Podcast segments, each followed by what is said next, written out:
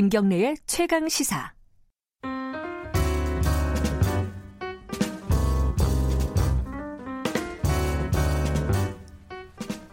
네, 김경래 최강 시사 듣고 계십니다. 더 나은 미래를 위한 오늘의 정책을 고민하는 시간 김기식의 정책 이야기 식스센스 김기식 더 미래연구소 정책위원장 어, 지난주는 국회 사정 때문에 저희들이 안 불렀습니다. 오늘 네. 오늘 뭐 저, 오랜만에 뵙습니다. 안녕하세요. 예, 안녕하세요. 그간에 많은 일들이 있었습니다. 어, 타다 얘기 좀 오늘 해볼게요. 타다. 네, 네, 네. 예, 이게 결국은 뭐 타다 방지법이라고 해야 되나요? 뭐 이름을 뭐라고 붙여야 될지는 잘 모르겠는데 그게 국회에 지금 어, 상임위 통과를 해버렸어요, 그죠? 네, 네, 네. 그래가지고 지금 이재용 소카 대표 같은 경우는 굉장히 격앙된 반응을 네네네. 네, 네. 보이기도 했고 요, 요 얘기를 좀 하려고 하는데 어, 일단 지금 상황을 이재용 대표 같은 경우에는 야 이게 우리나라가 지금 혁신 좀 하려고 그러는데 뭐 다들 막냐 네네네. 이건데 어떻게 봐야 됩니까 이게? 뭐 이게 타다 금지법이냐 타다의 제도화법이냐라고 하는 것 갖고 논쟁을 하는데요. 어, 객관적으로 보면 그 이 법대로 통과되면 타다는 아마 사업을 접, 접는다는 게 사실일 겁니다. 아마 그 타다의 사업 모델 자체는 더 이상 유효하지 못하기 때문에 사업을 음. 못하게 되는 건 맞는 거죠. 그래요. 이재용 대표가 아, 나 사업 접을래. 이렇게 얘기한 게 과장은 아니라는 말씀이죠. 아마 실제로 그 음. 지금도 매달 적자를 보면서 네. 원래 스타트업이라는 게 처음에는 적자를 보다가 몇 년 뒤에 일정한 규모의 경제가 되면 네네. 이제 네. 흑자로 돌아서면서 이제 투자를 받은 돈으로 이 버티다가 이제 나중에 상장하면서 이제 정상 기업이 되는 건데 어, 지금 계속 그런 적자를 감수하면서 가기에는 지금 너무나 큰 리스크가 크니까 아마 사업을 실제로 접지 않을까 싶습니다. 이게 법적으로 어 지금 뭐 기소도 돼 있는 상태잖아요. 네, 사실은 네, 네, 네. 형사적으로 거의 기소까지 돼 있는 상황인데 이게 뭐 렌터카 아니, 콜택시 아니냐 결국은 음. 음. 뭐 그리고 이쪽에서는 뭐 혁신 음, 네, 네. 사업이다 이렇게 얘기를 하는데 뭐 그 쟁점은 뭐 여러 번 얘기를 했지만 아, 어떻게 봐야 될지 한 번만 좀 정리하고 그 그래야지 뒷얘기가 나올 것 같아요. 예, 지금 이제 쟁점은 크게 세 가지죠. 하나는 어, 타다와 같은 이런 신 그 모빌리티 네. 사, 업을 하는 업자가 어, 좀 이 기존의 구산업인 택시 산업의 구조조정 과정이 필요하니까 그것에 네. 대한 사회적 기여금을 내달라 이가 하나하고 네. 그 다음에 새로운 플랫폼 운송 사업자 면허를 내주는데 네. 그 면허 대수를 몇 대까지 해줄 거냐 이 네. 문제가 하나 있고 세 번째가 이제 이게 사실은 타다 문제에서 핵심인데 렌터카 허여를 이용한 이 플랫폼 사업을 허용할 거냐면 이 세 가지가 지금 최대의 쟁점이죠. 네. 근데 지금 어 정부 입장은 이 못하겠다는 거 아니에요? 지금 그러니까 타다 쪽에서도 성의를 안 보였다. 네, 네. 뭔가 정부 입장에서도 지금 어쩔 수가 없다 이런 거 아니에요? 꼭 그렇지는 않고요. 그러니까 네. 이 청취자들께서도 좀 쟁점을 좀 나눠서 그, 네. 정, 그 들, 으시고 좀 생각을 정리하실 필요가 있는데 첫 번째 이제 기여금 문제와 관련해서는 네. 어, 이게 처음에 논란이 있다가 네. 어, 저도 좀 그, 그런 중재를 냈었는데 이제 어쨌든 기여금을 낸다라고 네. 하는 것에 대해서는 양측의 입장이 그 접근을 한 것 같고요. 네. 다만 이제 기여금을 내는 방식에 있어서 지금 택시면에서 한 8천만 원 정도 하거든요. 네. 그러면 이제 면허를 사게 하는 방식으로 가면 천 대면 800억이고 만 대면 8천억이잖아요. 네, 네. 이게 너무 큰 거죠. 그러니까 이제 국토부에서는 한 대당 월 40만 원씩 내라라고 예. 하는 이제 이런 얘기를 하는 거고요. 근데 이제 이게 문제가 되는 거는 어 타다 정도만 돼도 아마 월 40만 원 정도 내는 거는 뭐 크게 어렵지 않을 텐데 이제 다른 작은 스타트업의 경우에는 음. 이게 실제로 그 이용 횟수와 무관하게 대당 40만 원 씩을 매월 내야 되면 1년이면은 한 500만 원 되는 거잖아요. 네. 그러니까 이제 그런 고정 비용이 들어가는 것에 대한 부담이 있으니까 그래서 제가 생각하기에는 이 부분에 있어서 가장 적절한 어, 중재안은 뉴욕이 그렇게 하고 있는데 그러니까 한 번 이용할 때마다 그러니까 소, 비자가 한 번 이용할 때마다 1달러를 내게 합니다. 음. 그런 것처럼 우리 식으로 하면은 소비자 한 번 이용할 때마다 천원 정도를 내게 하는 건데요. 결과적으로는 같은 결과가 나옵니다. 예를 들어서 타다의 경우에 지금 현재 매출을 제가 확인해 보니까 아, 월 한 5억 정도 내게 돼 음. 있습니다. 그러니까 네. 한 대, 그러니까 겨우 그 국토부랑 맞춘 거하고 거의 비슷하거든요. 예, 예. 그러니까 그런 점에서는 충분히 양쪽이 어, 접근할 수 있겠다. 다만 타다가처럼 이 모빌리티 쪽에서도 그래도 조금 큰 기업 말고 작은 스타트업들도 뭔가 도전해 볼 수 있도록 하기 위해서는 네. 이거를 이제 뭐 대당 뭐 몇천만 원이라든가 혹은 대당 어 몇십만 원 이런 거보다는 이용 소비자가 이용한 횟수만큼 음. 사실은 이제 비용이 들어가는 거니까 네. 예, 소비자 이용하는 횟수에 대해서 대, 회, 회당 천 원씩 어, 과금을 하는 방식이 더 적절하지 않나 이렇게 생각을 하는 거죠. 그러니까 그 사회적 기, 기여금 요, 요 부분은 해결의 여지가 아직도 좀 남아 있다 이렇게 보시는 충분히 거예요. 해결할 수 있다. 좀 더 서로가 대화하면 충분히 해결할 수 있다고 봅니다. 아, 그 완전히 끝났다 이제 타다는 이렇게 생각이 되기도 하는데 언뜻 보면요 지금 완전히 감정 싸움까지 가버려가지고 아, 저는 우리 사회가 네. 이 정도의 문제를 정책적으로 합리적으로 토론해서 해결하지 음. 못한다면 21세기에 부끄러운 거죠. 저는 그래서 양쪽 모두가 진지한 대화를 예. 통해서 해법을 찾아야 된다고 생각합니다. 이제 예를 들어서 지금 차량 운행 대수를 어, 얼마까지 더 허용해 줄 거냐, 네.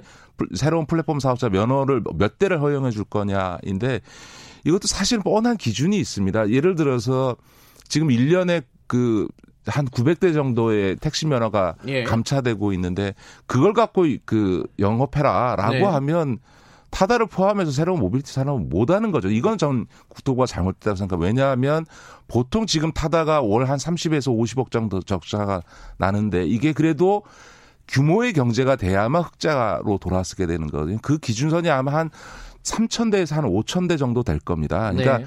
타다가 됐든 어, 다른 스타트업 모빌리티 스타트업이 됐든 적어도 구조적으로 이 흑자는 낼 수 있는 정도의 적, 최저 대수까지는 확보하게 허용을 해줘야죠. 음. 그러지 않으면 구조적으로 적자가 날 수밖에 없는 규모를 갖고 어떻게 사업을 하겠어요. 그러니까 저는 이 점도 최저한으로 그 소위 적자를 면할 수 있는 규모의 경제까지는 허용해 주되 그 이상 어떻게 그러면 더 늘려줄 건 어떻게 할 거냐. 그래서 저는 싸우지 말고 독립적인 위원회를 하나 만들어서 매년 혹은 2년마다 소위 평가를 해가지고 새로운 모빌리티 산업이 운행 대수가 5천 대를 넘어가면 만 대를 넘어가면 실제로 지금 택시들의 어느 정도 영향을 미치는지를 확인해서 그거를 고려해 가면서 적정한 수, 이 면허 대수를 허용해 주는 방식으로 그러니까 처음부터 정하지 말고 그렇다고 불신이 있으니까 택시 업계나 타다나 국토부나 서로 불신이 있으니 제3자의 전문가들이 참여한 독립적인 위원회에서 네. 그 새로운 면허 대수를 결정하도록 하는 방식으로 저는 문제를 풀 수 있지 않냐라고 음. 하는 거죠. 근데 그게 전제가 되려면은 지금 국회에서 지금 상임위 통과된 타다 금지법이라고 할까요? 요게 네, 네.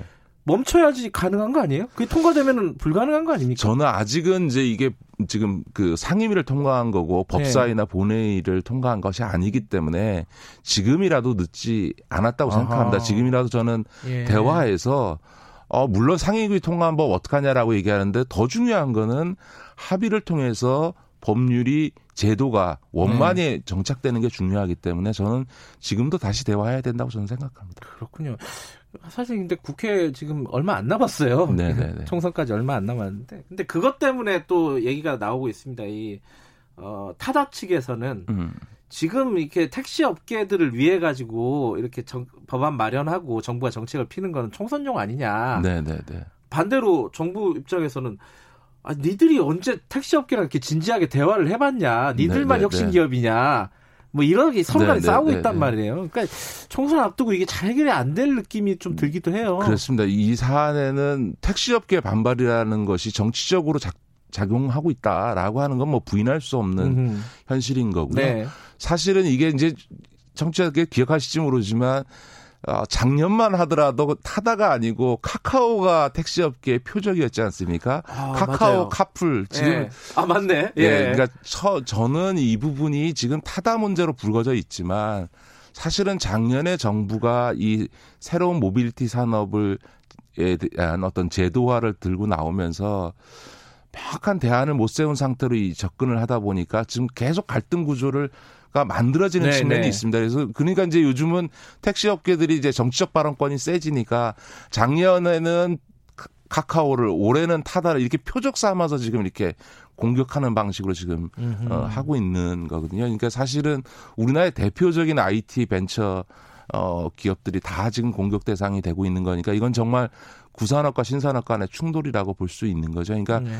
타다 측에서 지금 이제 이게 택시 산업 안으로 들어오라고 하는 거다라고 네. 하는 주장을 하는 거는 이제 렌터카 허용 문제가 제일 핵심적인 문제거든요. 음. 근데 왜 이렇게 렌터카 허용이 허, 중요한 논쟁이 되냐면 예를 들면 우리 청취자도 아시다시피 낮에는 택시 수요가 적잖아요. 네. 그럼 한 천 대만 운영하면 되는데 밤이 되면 이제 택시 수요가 예. 많지 않습니까? 그럼 그게 한 오천 대가 수요가 필요한데 소유를 하게 되면 낮에 기준으로 천 대를 가지면 밤에 수요가 모자라고 수요에 부응을 못하고 밤에 수요대로 5천 대를 가지면 낮에는 4천 대를 놀려야 되잖아요. 천 대밖에 네. 수요가 없으니까.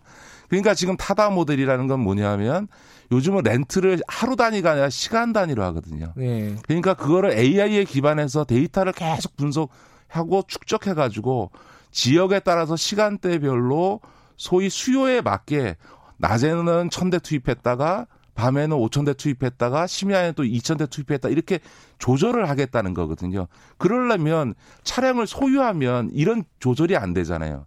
그냥 음. 놀리든지 그냥 음. 둬야 되는 거니까. 그러니까 렌트 방식을 통해서 이런 AI에 기반한 분석의 기초에서 공급과 수요를 조절하는 방식으로 비용을 줄이겠다. 음. 그 대신에 타다 기사가 지금 시간당으로 하면 택시 기사보다 월급이 많거든요. 음. 똑같이 8시간 일하는 때 택시 기사들이 받는 월급보다 많이 받을 수 있는 게 우리가 이렇게 비용을 줄였으니 그 비용으로 대신에 이 타다 기사들한테 더 월급을 많이 주겠다. 이게 자기들을 이 보기에는 상생 모델이라고 하는 거거든요. 네.